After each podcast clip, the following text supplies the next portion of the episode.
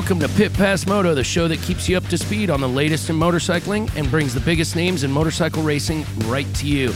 I'm your host, PJ Dorn, along with Tony Wink, and introducing superstar Dave Selecki. This week we have Adam Enticknap we're going to be interviewing, but first, here's the latest news in the industry. All right, so the board has approved, uh, and this is a little bit old news, but the board has approved that the FIM is not going to use um, WADA for anti doping tests and, or anti doping tests in the AMA Supercross. And so the USADA is going to take that over.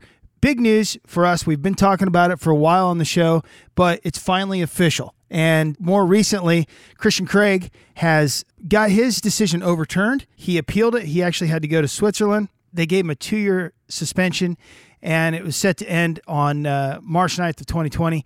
It's lifted now, and uh, he's going to be back on the track. So it's it's it's a it's a big win for our sport, I think. And how far back does this, uh, as we all know, most famously, uh, simply because of his stature, this organization absolutely impacted, and we've discussed it great length in the past. Miss one, Mister uh, JS7, they these guys. WADA can be directly uh, credited with uh, changing the path of Mr. Stewart's career. Well, hundred percent, and it isn't just James Stewart; it's Cade Clason, yeah, uh, Christian he's Craig, just the most notable. Broc Tickle, who was a factory KTM rider not that long ago. His suspension is just now coming up here this year uh, or next year. I, I think it's it's uh, the, the thing that's really good about it. I think is they're still going to test for the for to make sure somebody's not performance enhancing. The point purposely performance enhancing. That's the that's the, whole trick point. too. Is that that's the if whole something point. triggers it, um, the thing is is they'll it'll sit on somebody's desk and, and who knows where and and in the meantime, this guy's career is be, evaporating around him. What are your thoughts, Dave?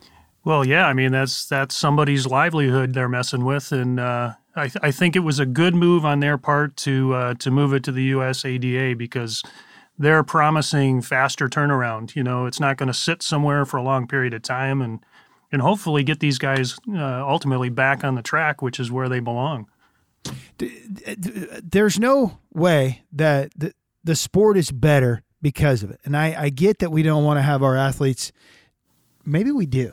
Maybe we, maybe we, I want to have them all. How, how, far could they jump if we just opened the gate, the floodgates, and said, "Do it, go all in"? How much Let's go, Sammy Sosa and Mark McGwire how style. Much more Let's could let it do roll. if he was 100 percent juicing. oh man, oh god, he's Well, now they- lapping at the ceiling of the Superdome. It's amazing. he is literally berm shotting the ceiling. Won't they have to put a bunch of asterisks in the record books though? Yeah, yeah. I'll, I, uh, don't- I don't. I don't know. I think it sucks. It- I think it's a huge bummer for Stewart and Tickle and you and know, the damage is done. You can't undo it. These are things that can't be undone um, ever, right? I mean, Stewart, his life has gone on, and to his credit, he's clearly coped and well. You know, I was actually speaking to Stewart. I was really excited to see um, some interviews with him. He's starting to come out of the Yeah, out of the, out of the out of the woodwork a little bit more, and and uh, you know he's still involved with Seven, his gear company, and um, of course his brother's killing it. He's know? got some, and he's got some great videos on YouTube. That's stuff I've been seeing. Like he brings kids out, does Yeah. the same kind of stuff you do, the same kind of stuff you want to see a local racer do, who has the ability to share the sport and bring new people in. He's doing exactly that. Yeah, it's he. No doubt that guy. I, I in my opinion, as far as of of the writing style going forward, and, and maybe somebody older than me will will not appreciate this as much, but he definitely is is uh, every bit of of a. He's he's completely changed the style of sport. You know, the Bubba Scrub. You know, like the the kids are doing it on super minis now, and you're like, Where did they? Yeah, it's amazing. It's, it's incredible the the difference that they the riding style. I mean, not for me or Dave Selecki. We are still. I No, just try to not stay so on the bike. That's my big power move. Stay on top of it. I do like to keep the wheels close to the ground though, because I find I go a little faster than when I'm in the air. So Yeah, that's because you jump like you learned how to jump in Yeah, 1975.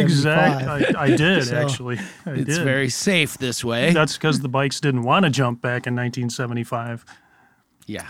You know, I think with this um, this move, um, I think it was long overdue. I think that uh, I'm a little bummed that Feld or or the AMA or somebody or the FIM, I guess, didn't didn't do something a lot Sooner. sooner, than this because it's such a it's such crap that uh, these kids have gone had to go through that. And you say it affects somebody's livelihood. It isn't just their livelihood; it's, It's their- the teams. and their family who Yes. invested to get them to James Stewart's family put a lot of things on hold. And again, he's just one example, an easy one. A lot of things went by the wayside to make sure he was at every race he needed to be at. So you think about the sport off road or, or supercross. We're talking about supercross, but if if you think about this sport in comparison to stick and ball or collegiate sports, they have training facilities that they get sent to. If you if you kick ass, you're going to get to go to Yep. this camp or that camp or whatever. Whereas in this sport, you pay to play. you got to pay, and it's expensive. And and It's not the only sport, but it is given the outcome at the end of your long and meteoric rise to the middle of the road for some of these guys. It's a lot of money that may never be reimbursed. even a guy like a, recouped my buddy Justin Brayton, who's you know almost forty, it's, and he's still mid- blazing. Yeah, he's. I mean, obviously, but he still pays out of his own pocket to have a guy go and film him every day, so, So he- they can study film at night, and that comes out. It doesn't come out of Team Honda. It Oh, doesn't no. come out of, you know, HRC. it's part of isn't his race budget, It's part of and, his he, budget. and he tries to get it covered if he can. But it, it, either way, I'm paying that bill. Yeah, to your point, Tony, you know how many families have just you know mortgaged their future with these with these kids and and spent it all at the racetrack, and and something like this could just bring it to a grinding halt. You know, all that investment, all that time and effort, and you end up in this position because of a you know the testing process, not necessarily the fact that they were found to have a substance, but the process of it. you know? Remember when they they tested Ricky Carmichael's fuel and they said it wasn't in spec? Yeah, it And he was says, uh, lead in the "I'll just- fuel, if I remember right. Yeah. He says, "If you think I'm cheating, that's okay. I just won't come back." And they're like, "Whoa, pump the brakes. Wait a minute. Yeah. you can't quit. You're Ricky Carmichael. You are our star." But Yep. but really, didn't they kind of talk out of both sides of their mouth when they took Stewart off the course they did. track? You know, yeah, and, they and absolutely did. there's a guy that was was filling seats and and and really bringing this, like Tony said, bringing the sport to a whole new level.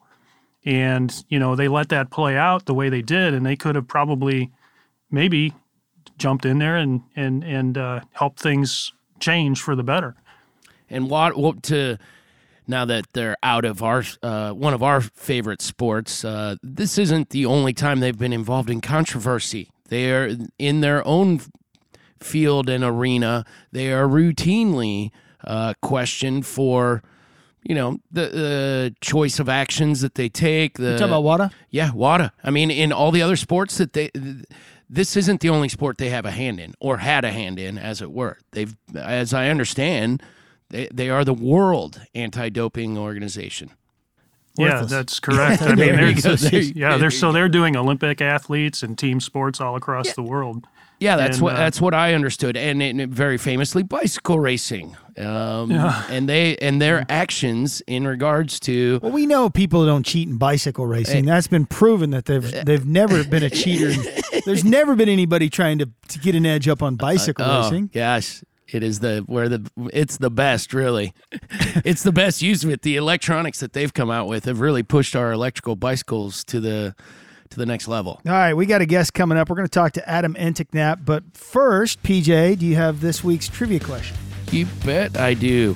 Who and when was the first backflip trick successfully completed in competition? By that I mean who was it and when was it done? Easy, easy one. I, I remember. Easy one. well. I do too. Yeah. It was a big deal. and I got a little trivia on that bike that he that he did it on. All right, so with Supercross just around the corner, we're going to be joined with Adam Enticknap, who's returning for a second year with HEP Motorsports to compete in the 450 class Monster Energy Supercross Championship. What's up, Adam? How are you? What's up, boys and girls? How you guys doing? Just hanging out? So we interviewed we we uh, we called you the rap star that also races a little Supercross. Ah, that's funny. Yeah, no. Um, I did a I did a concert in Geneva recently for a packed house both nights, and it went just absolutely amazing. Um, it's kind of like one of those things where I grew up as a kid, and I always wanted to race dirt bikes, and dirt bikes was my passion. And you know, I grew up just wanting to race Supercross. That was the dream. Um, and it still is number one for sure, hands down. But I picked up the hip hop stuff, you know, a few years ago, and it kind of boosted my stardom up um, a lot just because you know, people have music on their phones, they play music in their car, it's on the radio, it's, you know, it's everywhere, it's part of life. And um, people stream the music in unbelievable amount. And just to have uh, my voice in their ear and just being reminded of who I am 24 7, you know, around the world uh, has definitely boosted my career in supercross up. You know, I am known, I am known as the rapper motocross guy, but um, I'm having fun doing what I do, and uh, I absolutely love every minute of it. So uh, JB and I do an event at my track in Iowa, where he's from, uh, the Justin Brayton Shootout, and Yep. uh, it's in May. And, and last year we were talking about we always bring somebody else, and Bra- Damon Bradshaw comes, and and um, we've had a lot of, of uh, more current guys that are there that are still racing Supercross in and out over the years, and um, we talked about having you come to the race. It's uh, it's the same weekend as as um, the opening round of, of the outdoors. So he, you know, we thought about doing something, and I and at first I was like, I don't know if that's a good fit, but I think it's a great fit actually. If we need to have like a, you know, that's not JB style, but I think it'd be cool to have a beer tent and have you down there rapping and and uh, throwing a concert. It'd be it'd be pretty cool. I don't know if you got any interest in that, but maybe we should get together after the show and talk about it. Yeah, definitely. I mean, I have interest in anything that gets me paid to ride my dirt bike. So if that Right. means if that means going to race and and then doing a little concert afterwards, that means going to race and doing a concert afterwards. I'm all about it. And two, like it's crazy how many how many people just absolutely love the music and are just so into it. You know, in Geneva, it was going it was absolutely going off. I did a little concert at the after party too, and that was that was even more insane. And it's cool That's cool. because it almost ties it almost ties having fun and dirt bikes together even more. You know, like when we get on the gate, um, it's you know it's full go, it's war by all means. But you know the reason that we all got into riding dirt bikes is because we love it and we have fun doing it. So it's definitely a um, a solid reminder that you know you need to have fun on your dirt bike, and that's what we're here for. And do you, Adam? You you say in concert, which awesome. Are do you have a full band behind you, or is this something you can set up and do yourself? Because Geneva, you're all over the place uh, doing this stuff. I mean, do you need a, a whole bunch of support, or is it a one man show? Dude, it's fully a one man show. Um, it's pretty cool with all the new technology and and Pro Tools. It's taken me about six years to really, you know, get a good grasp on Pro Tools and how to mix and and do all that stuff. But I've gotten so much better at it. And uh, you know, I get my uh, I get some of my beats from my from some of the producers I like and uh, have a relationship with, and then sometimes I build a few of my own. But um, you know, for the most part, I can get out all my songs and all that stuff concert ready.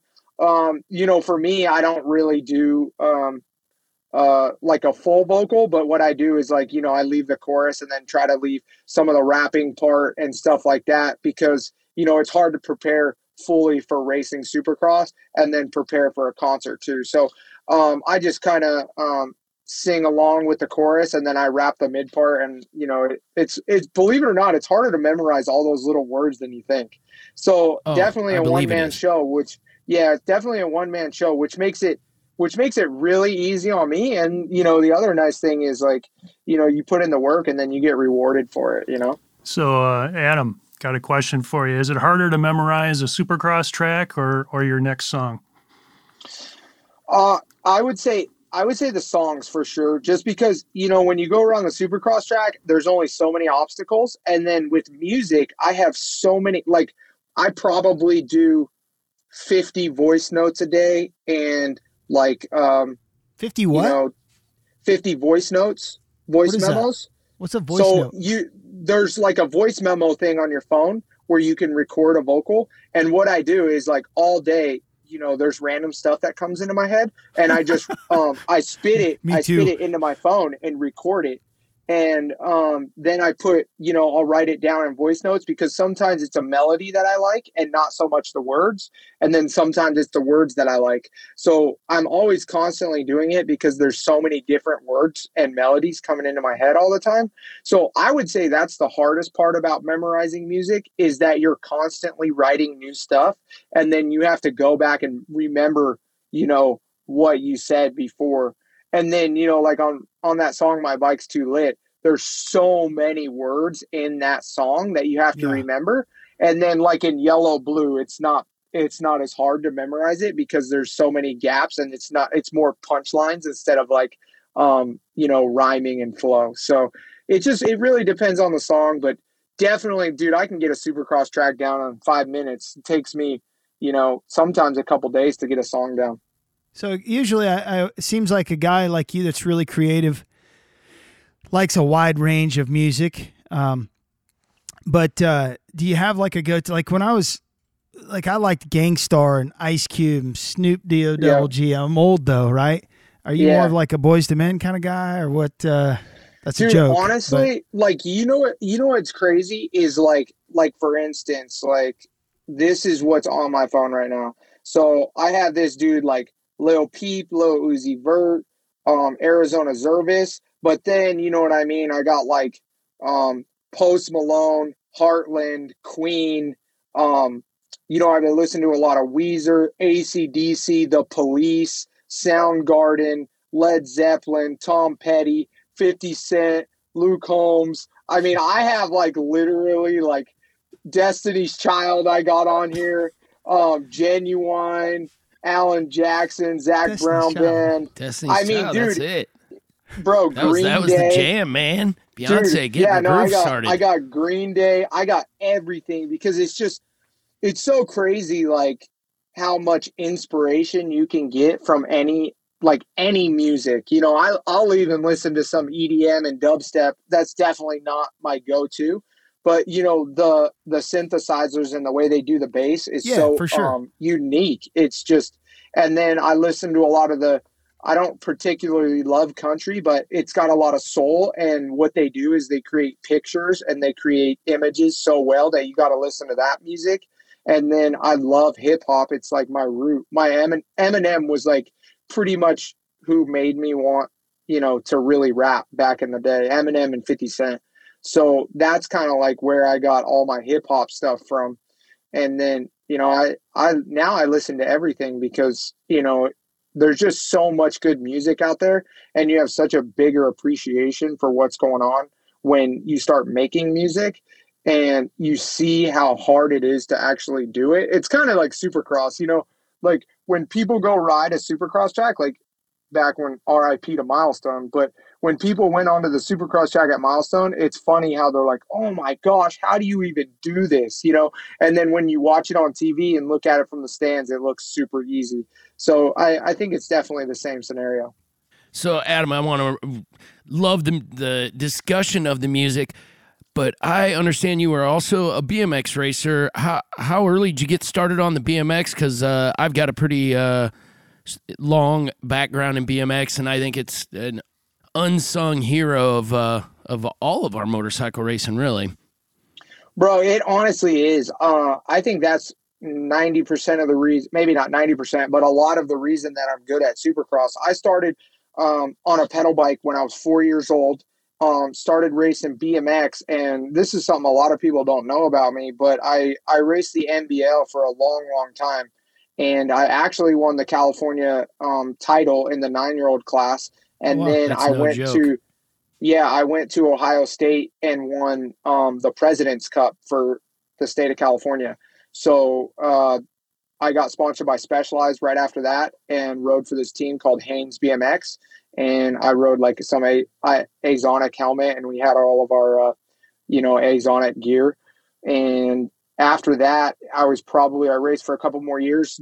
Still did pretty good, um, but was starting to ride the dirt bike a little bit more around 10 11 years old and then you know around 12 13 i decided it's way easier to twist the throttle than it is to pedal a bicycle right? and So, you go faster, I- and, And you you go get to go faster. way and you faster. go way faster and the jumps are way bigger and just everything about it and it was like it was so funny because when i was 12 and 13 you know it was really mostly just because i didn't have to pedal you know and i was like oh my gosh this is so much fun you can go out and you can jump your dirt bike and you can do so much bigger stuff on your dirt bike and you don't even have to fucking pedal it to go and now it's so funny because I pedal so freaking much on my road bike and my mountain bike. Like looking back at it, like uh, now I have to train even harder on my bicycle than I would have if I had done my mountain bike. It's so funny how that works. So going back in time, um, Adam, the um, the seven two two, the seven deuce deuce, that's your identity, right? Yeah, um, definitely. Now I know the AMA made you run ninety seven last year, yeah. Um, and I don't think you were too happy about that. I'm just guessing. No. But you know, what's the story behind 722? I'm always fascinated by riders and the number they chose and what's the story behind it. Sometimes it's an anniversary or a, you know, what's yes. what's the uniqueness of that number to you?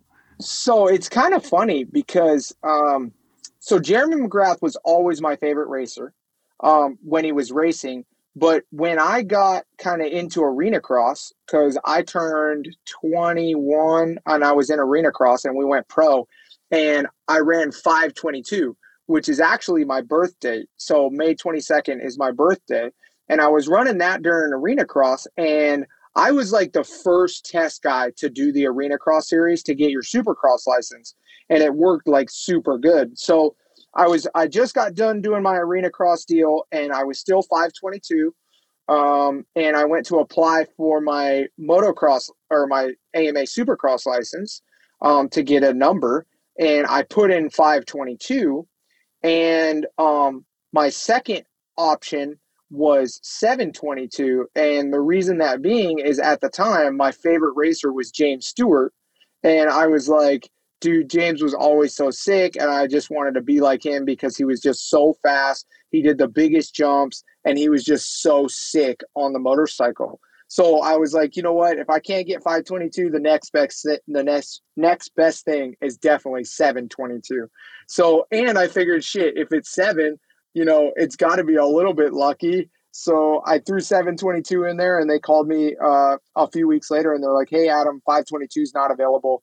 Um, 722 is." And I was kind of like, at first, I was like, "Well, I don't know. Should I do something different?" And I'm like, "No way. 722's got to be it." So um, that's kind of how I got my number, and it's been super good to me ever since. And I just, I absolutely love it. Well, it's I, like I said, it's your identity out there. I think everybody is, you know, picked it up and and and it's and it's giving you that image out there.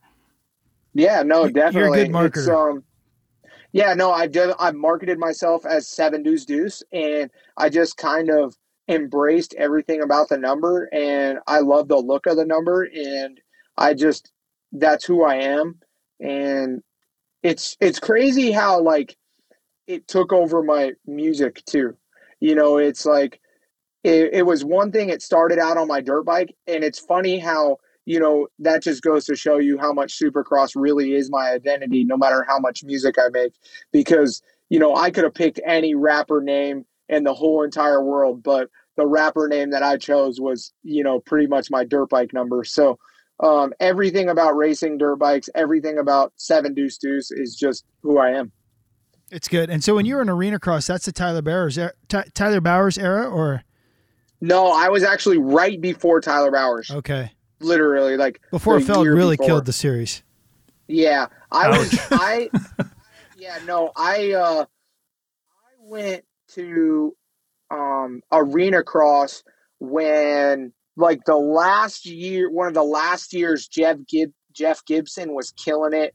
Oh, um, dude, that was really fun that time. Everybody still kind of partied, but yeah, Janalfi, freaking, yep. Um, he's the Scott guy now. Who else was in there? I think even um, I want to say it was like Josh Demuth last year on Babbitt. It was Demuth. I, yeah, it was right when Demuth was just about done, and um, so like Hoffmaster and those guys were gone by the time you got in there. No, right? but yeah, maybe yeah, a little, yeah, yeah. maybe a little Brock Sellards in there.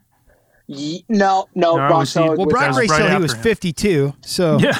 Uh, oh come on! I'm funny. trying to rep Ohio here.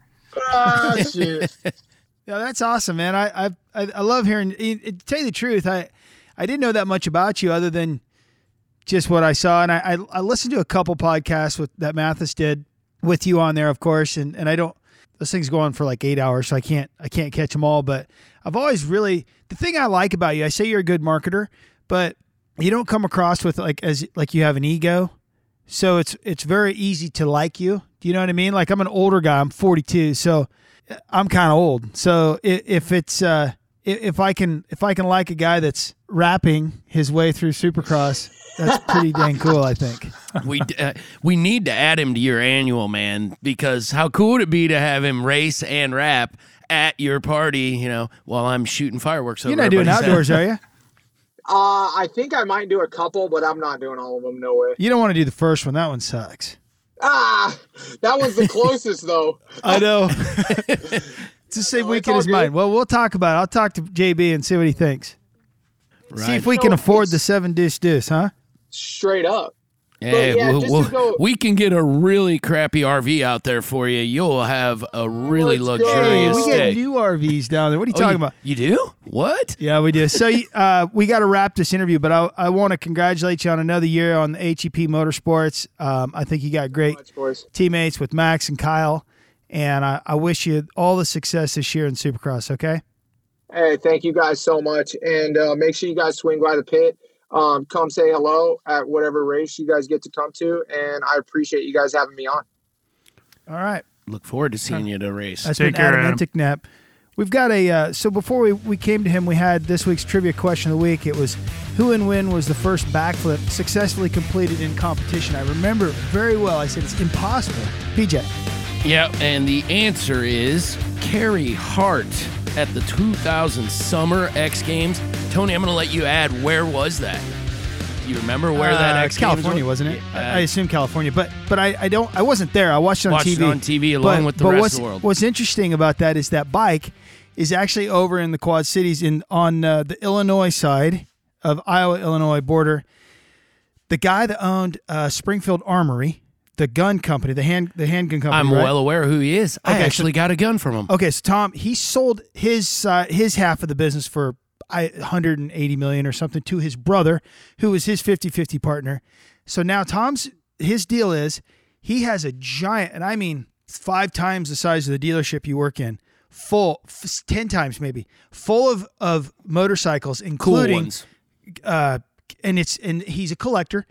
It's not a museum. It's a museum, but that he has a full time guy working on bikes or guys, Yeah, I'm teams sure. probably. I'm sure. But it's not something that's open to the public every day, like the one in Anamosa or the AMA one or any of that or stuff the Evel Knievel one down in uh, in Kansas. Kansas. This thing's just simply for like sometimes, and I've had the the luxury of being able to go there several times. But he's got uh, some of Jeff Ward's bikes, Chad Reed's bikes, uh, Travis Pastrana's bike that he jumped into the the San Francisco Bay. oh man. Uh, he's got like old, old stuff, newer stuff. And one of the bikes he has is Carey Hart's backflip bike from 2000 when he, it's so cool. That is that. That's like getting Tony Hawk's first McTwist skateboard. I mean, it's an, it changed the sport that day. What kind of bike All right. was it, Tony? That was a Honda, I think, right? Yeah, it was a Honda. Yeah. Yeah. And, and, uh, the thing's pretty straight. Carey, on a on a related note, Carey Hart's got a kid that seems to be coming along in the racing as well. oh, really? Yeah. So when we were doing the team stuff, we would see him and Pink sitting down, you know, during the and P- there was always kind of a swarm of people. But when but during practice, we would go up there and I just sit up in the in the uh, you know where where all the industry people would sit as a team manager. I, I if I wasn't out in the in the middle, I would just go up there and we weren't usually in the tower for the practice because it's a lot of running back and forth. But I sat next to those people many times and they're just as normal as. Anybody. good I mean, peeps. They are good peeps. And Yeah. and yeah, his kid. I specifically remember him being. If you watch the entire Supercast bro- or Supercross broadcast on any given weekend, you'll catch the 50 races, the Yeah, little kid sure. races. His kid has been at the front, pointy slash won that in my memory a couple of times. So if you've got any connections, you should talk to him about his kid. And he's got a cool name. I can't remember it right now, but his kid has a cool Purple. name, something like that. yellow, something sweet. all right, I want to thank uh, all of our listeners for uh, for tuning into this this show. I want to thank our guest Adam Enticknap for being with us today. And and uh, if you enjoyed this episode, make sure you subscribe to us with your favorite podcast app, where you can get alerts with new episodes are uploaded each week. And of course, make sure you follow us on Twitter and Facebook and our website pitpassmoto.com. This has been a production of Evergreen Podcasts. A special thank you to Ed Coolenkamp, our producer Leah Longbreak, and audio engineer Sean Rule Hoffman. Want to say a special thanks to Mr. Solecki for joining us. Welcome to the team, as Thank dysfunctional you. as we may be. It's an it's a functional dysfunction. we, we enjoy it. All right, I'm Tony Wink. For PJ Doran and Dave Selecki, thanks for listening. see you next time.